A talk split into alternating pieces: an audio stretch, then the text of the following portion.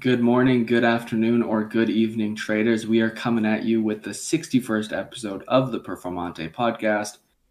It's August 18th, 2021, and we've got a pretty jam packed episode just to cover the topics here. We're going to be talking about some of our recent altcoin picks, specifically Solana as a market leader. We're going to be diving into the Taliban and their perspective on crypto entrepreneurs. We've also got some interesting news from Kevin O'Leary, and we're going to be covering some of the Poly Network crypto hacker drama. We've also got some interesting news coming out of the PCC ecosystem and how we're going to be launching our own crypto in the coming weeks and months. And last but not least, we got to pay our respects to Elon Musk and Mark Cuban, two up and coming legends of the space, let's call it. So just to overview, jam packed episode, and I'll pass it on over to Keith to jump right in. All right, we're going to get right into Solana first. Had an absolute massive pump after our nice triangle squeeze that we've been talking about since really like mid to late May. Um, after our major push to the downside, we saw a lot of alts pull back 50, 60 or more percentage and the relatively strong tokens that we've been talking about things surprisingly like doge solana obviously cardano is another one that we've been keeping a close eye on that has been absolutely mooning recently. So just want to let everyone know uh, we do think that this is basically the altcoin season 2.0 we've seen relatively strong tokens already outperform bitcoin like solana like cardano like doge. Ethereum's kind of up there um, cakes up there. So if you are not in our Discord already, we are talking about more and more speculative, smaller projects that could yield some very lucrative returns. So um, if you're not in there, I highly, highly suggest joining our Discord. Going to jump right into the second thing or the second topic of the day. Um, hopefully, everyone is aware of the Taliban.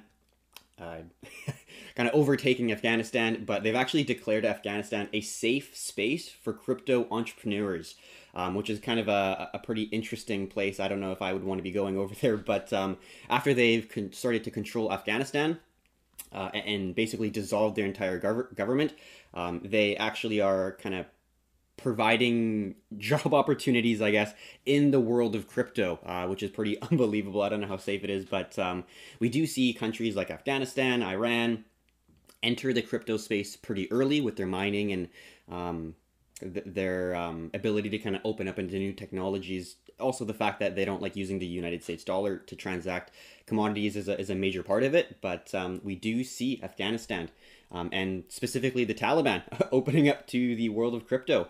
Um, got any thoughts on that there, uh, Nathan? It's interesting to see this transition. I got no idea what the prospective benefits, if it would be a yeah. tax benefit program, or maybe they're going to create a crypto ecosystem incubator within the Islamic Emirate of Afghanistan. It's quite the interesting statement to make. Obviously, we've seen Iran make a successful transition towards a BTC centric country with their massive government subsidies for Bitcoin mining.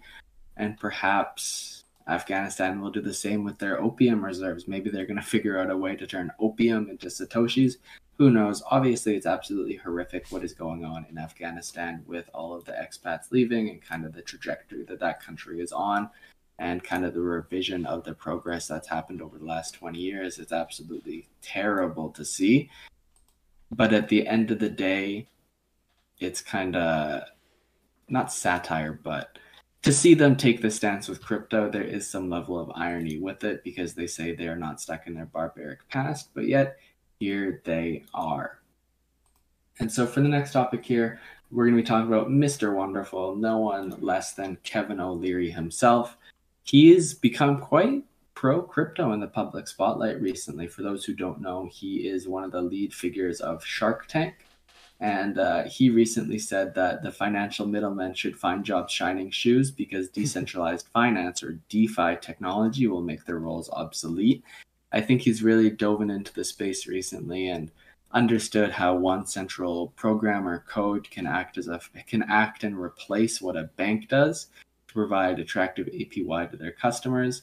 And it's interesting because many years ago he was uh, he was criticizing Bitcoin. He didn't believe it was hard money, but now he's really jumped in the river with two feet, and he's really found his footing within the crypto space and has become quite the advocate for the crypto companies, specifically the FTX exchange. He has become an advisor on their board in exchange for an equity stakehold which is quite the interesting move because obviously FTX is one of the larger uptrending exchanges in the world. And Kevin O'Leary is now on their board of advisors in exchange for a piece of equity. So he not only has his own skin in the game with capital, he has got a literal equity stakehold in one of the biggest exchanges in the world. Further, uh, on a CNBC interview, I believe it was last week, he advocated for 7% of total portfolio to be allocated to cryptocurrency. He didn't specify which cryptocurrencies he owns and what proportion, uh, but he did say he's a big believer in both Bitcoin and Ethereum. But given that he is a proponent of DeFi, I can imagine he's probably got some Aave, some Celsius, and some uh, alternative instruments like that. Maybe he's a degen like us and has a fat cake farm. Who knows? Yeah, maybe he definitely did make that switch very quick. Uh, he was bashing Bitcoin, saying um, it's not money, it's not currency, it's not like gold, it's just digital token that collectibles purchase, and he's made the switch 180 degrees. So great to see, and you know maybe eventually we'll see the entire Shark Tank become DeFi degens because we already have two.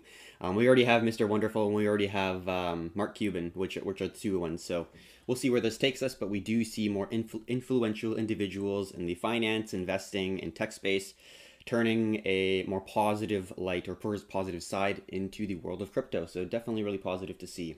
I can only imagine the conversations that happen behind the scenes when they're recording Shark Tank.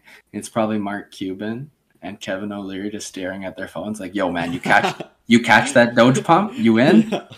That you, re- refreshing all the time. you on hundred x right now, Britt? What's your leverage? Yeah. What's your API right now? And also, just one last final story covering Kevin O'Leary. He it looks like he is investing in a company and might have a large equity sharehold in a DeFi company called WonderFi, which is kind of attuned to his central brand of being Mr. Wonderful. And he says that WonderFi is preparing a platform where people can trade assets and earn interest in the DeFi space, but kind of orientated towards more the more basic consumer that might not have the technical knowledge to leverage the more complicated decentralized applications. And he really just wants to create a consumer centric product. So honestly, great moves for the space, great moves for Kevin. And uh, it's a good chuckle to only imagine what happens behind the scenes with the two crypto degens compared to maybe the more conservative investors on the Shark Tank. Yeah, definitely. It'd be interesting to see what they say to the other Shark Tank members that aren't in crypto. It'd kind of be a cool thing to eavesdrop in on. But um, moving on to the next topic, we're going to be talking about a pretty interesting situation this one hacker got into. Uh, he basically conducted a major attack last week um, and took like $600 million worth of tokens. Um, but because he was able to actually hack in and crack into it, uh, he is basically saving the company, which is the Poly Network, from the hack by actually conducting it himself. But he's not going to give the full 600 million that he took back to Poly Network until, in his eyes, um, is safe and ready for everyone. Um, so not only is he basically identifying major cracks in the system, but Poly Network, as a thank you, actually provided a $500,000 bounty or like restoration uh, to that hacker because of the I guess work that they've put in, and they even offered a position as chief security advisor. So a hacker in short hacked a system took 600 million is not giving that 600 million back until he or she deems it safe and also is getting a position within poly networks company plus a $500000 reward and in a position as the chief security advisor. So a whirlwind of events for this hacker but um, it does look like because he is trying to promote security and safety and best practices and seemingly is eventually going to give that $600 million back worth of tokens. He seems like he's getting a reward and a position in the Poly Networks um, community. So, pretty unbelievable uh, events or, or, series of events that have taken place, but uh, it does look like he's leaning towards the more positive side of, um, I guess, either the light side or dark side when you are a hacker. Yeah, it's a little bit sus because I mean the timeline's pretty funny. He stole 600 million, claiming to be a white knight looking to save the project. Started selling the shitcoin components of what he stole, and then the Poly Network released a super terrible PR statement, being like, "You'll give the money back if you know what's good for you," kind of vibe. Exchanges started blacklisting, and then this, in my opinion, is where it gets super funny is everyone could see the wallet addresses that the hacker had moved the funds to, and people started a begging for money. They were sending him one USDT, being like, "Hey, send me 20k, please," which is in itself is kind of funny. It's just people shooting their shot, trying to get some of that forbidden capital. and then people started sending him money laundering tips to like open business accounts accounts in certain jurisdictions or different websites to rinse the Bitcoin through in order to avoid international blacklisting. And I guess in exchange, people were hoping for more of the forbidden fruit. That hey, if I give this guy a money laundering tip, maybe he'll give me a couple Ethereum. He even sent 1,337, like leet, I guess, as the gamers call it, Ethereum to one random person for no apparent rhyme or reason, that person just got gifted basically 1300 Ethereum. Holy shit. Which is pretty funny. And he's given back a significant proportion of it. There's 200 million still in limbo, but he says he will give it back when everyone is ready. And when that 200 million is returned, he will be given the $500,000 bounty and chief security advisor should he choose to accept it it's just interesting. Honestly, it's kind of sus. I wouldn't be surprised if this was like an inside job and this was their way of rug pulling without rug pulling and fixing the bug without having it someone else do it. Because the timeline's pretty wacky. The PR statement was awful. There's just it if it smells bad, it is bad. And in this instance, there's just too many components in play for it to be a fully organic hack because the fact that they postpartum offered a $500,000 bounty basically to the person that brought this organization to their knees and potentially closed their business doesn't quite add up. But who knows? Only time will tell as the full story comes to light. Hopefully, he gives the remaining $200 million back because ultimately that does belong to other people and it's not the best interest of the crypto community to have these massive heists and hacks happen. It just makes us look bad. So, moving on to our next story here, we're going to be talking about the Performante community coin. First and foremost, our white paper is available on our Discord. It will be available on our website shortly. We're just creating a separate portal for our crypto ecosystem.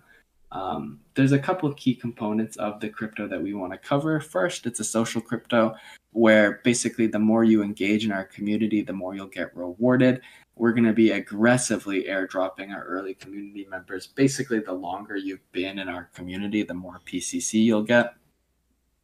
And in instance, there will be a lot of ways that you can earn PCC, whether it be helping others, providing knowledge, insight, and value, engaging with our social media content, and there will be a marketplace for skills called the Bounty Network. So let's say you need some graphic design work, you can put for example, your business logo, put a bounty for 100 PCC out there, people submit, and you pick who wins. It's going to be a skills marketplace, and we really want this to be basically a template a template infrastructure for how social cryptos can be integrated within Discord. And in the larger picture, we will also be creating our first set of NFTs. The first set will be 150, and around half of them will be airdropped to the more OG community members, let's call it and just as like a sign of thank you and the other half will be a lot more exclusive. We don't want to give all the details just yet but we are expecting this to be a pretty fun intriguing and engaging project for our community. And obviously as everyone knows the nft market has been absolutely insane recently with some of these crypto punks selling for hundreds of millions of dollars and really the profile picture trend continuing. So if you haven't joined our Discord, there will be a link in the description. Alternatively, you can type in performante.ca into your web browser and you can get a Discord link there. We'd love to see you because ultimately we're just getting started with our Performante community coin. We've come a long way. There's so much back end work that has to be done with this project because we don't want to have a rug pull like Poly Network. We don't want anyone stealing our funds. Better safe than sorry. But the best way to stay in touch with what we're doing and the trajectory we're heading on is just kick around the Discord. Yeah, definitely. A lot of uh, extremely exciting upcoming things. I think because there's like two different sides of the NFTs. I won't give too much away, but I think the unique NFTs will definitely provide a lot of interest and a lot of familiarity with the crypto space. If you've been around the space for a little while, know the key figures. I think you'll have a lot of fun, and I think there will be um, some NFTs that will make you laugh, make you basically just want to be a part of it. So definitely stay uh, stay aware, stay in our Discord, and be excited for that and, and the things to come. And the last thing we'll be touching on is the news story coming from Elon Musk and Mark Cuban. Uh, basically, they're both agreeing that Dogecoin is a strong medium of exchange, and uh, Cuban Mark Cuban accepts Dogecoin for his Dallas Mavericks for like the merchant stuff, and he actually praises the token's strong community, which is I agree with, but I don't know if I'd agree with um, the Dogecoin being a strong medium of exchange. You could really look at anything as a medium of exchange, even before money as we know it, like paper currency. People use shells, people use like flowers and whatever you can kind of think of. Like even kids use little like candies or little Tamagotchi toys. So all really a medium of exchange is, is, is a way for individuals within an uh, environment or ecosystem or economy to exchange goods and services in a very easily frictionless way. So if you're looking at it just from like a very simple approach, 100%, um, Dogecoin could be a medium of exchange. But if you're looking at it from a usability, scalability, there's a lot of tokens that I think would be a better suited project. For example, like what that we talked about at the beginning of the uh, podcast about Solana, you know, 10,000 transactions in a second or something crazy along the lines of that. Um, being able to utilize that sort of technology, I think would be really beneficial and being able to have like a pro- programmable money um, with smart contracts and stuff would be a really interesting thing. But uh, it does look like there's just more and more hype going into Doge. And to go back into the start of the podcast, again, we talked about relative strength, and we have over 25 different altcoins all on a single chart. And we analyze the relative strength or weakness compared to basically the rest of the major altcoins that are in the top 25 of the coin market cap, largest market cap tokens. And we see Doge, when you're looking from 2021, actually be third in terms of relative strength. Um, we see them, some things like Luna, QNT do really well, Matic's doing really well, but Doge is up there. And although it doesn't have the story of high utility, um, it does seem to have an increasing amount of conviction from high profile people like Elon Musk and Mark Cuban that it has a strong community, has a network effect, and it has the ability to actually be somewhat of a medium of exchange. Yeah, it's pretty interesting because obviously they're both stakeholders in that cryptocurrency. So in that instance, it could be considered a little bit sus pumping what they own. But Mark Cuban also came forward and said that he only owns $500 a Doge. So maybe it's a bit more wholesome than that. The Dallas Mavericks, the team that Mark Cuban owns, do accept Doge for their merchandise and basketball team uh, ticket sales. And further, he will be announced that there will be a special discount for people who decide to pay for Doge for their summer sale. So, as Elon Musk loves to say, fate loves irony, and this meme crypto started in 2013, but we're seeing it kind of come to fruition as time goes on in 2021. And so, just to tease the next podcast episode that we're going to talk about, we are going to briefly cover some of the reverse repo operations that have been in the works recently, let's call it. Jay Powell and the goons at the Fed have been absolutely pumping the financial markets with these reverse repos. Specifically, on average, it's been over a trillion dollars a day for the last seven market days. So, going all the way back until August 9th, we can see that $1 trillion of reverse repo operations have happened per day. And what makes this particularly concerning and evident of a shift of trend, trend towards inflation, the March 2020 crisis, when the stock market was gapping down every day, the largest repo operation at that point in time had been $500 billion. And now we're seeing double that on a daily occurrence. We're seeing that trajectory, we're seeing that momentum, we're seeing that M2 money stock explode. And basically, it's like pumping an air pumping in air to a bike tire with a hole in it. It requires more and more air, more and more pressure just to maintain some level of usability. And this economy is thriving on cheap debt and repo operations. Well said, definitely. Um, we'll definitely get into more of that. We'll look at some charts as well. We'll bring some key pieces of data that will um, allow us to explain our perspective of the global macro environment a little bit better. So definitely stay tuned for that. Just as one little kind of sneak peek um, into looking at the data, in 2008, there was less than a trillion dollars in the monetary base, which is basically the amount of money in circulation. Um, there was around $900 billion in September 2008, right when the uh, global financial crisis was going on. And that's where they started to really print an excess amount of currency, um, less than a trillion. And, and we did a trillion dollars a day this week. So um, if you're looking at it in that perspective, it's pretty unbelievable. We'll definitely talk about it more in the next podcast. But I will end off um, saying th- thank you very much for tuning in. And uh, I'll end off the rest of the podcast by handing it over to Nathan. It's been August 18th, the 61st episode of the Performante podcast. I appreciate the time you've taken to tune in. Stay safe. Take care, everyone.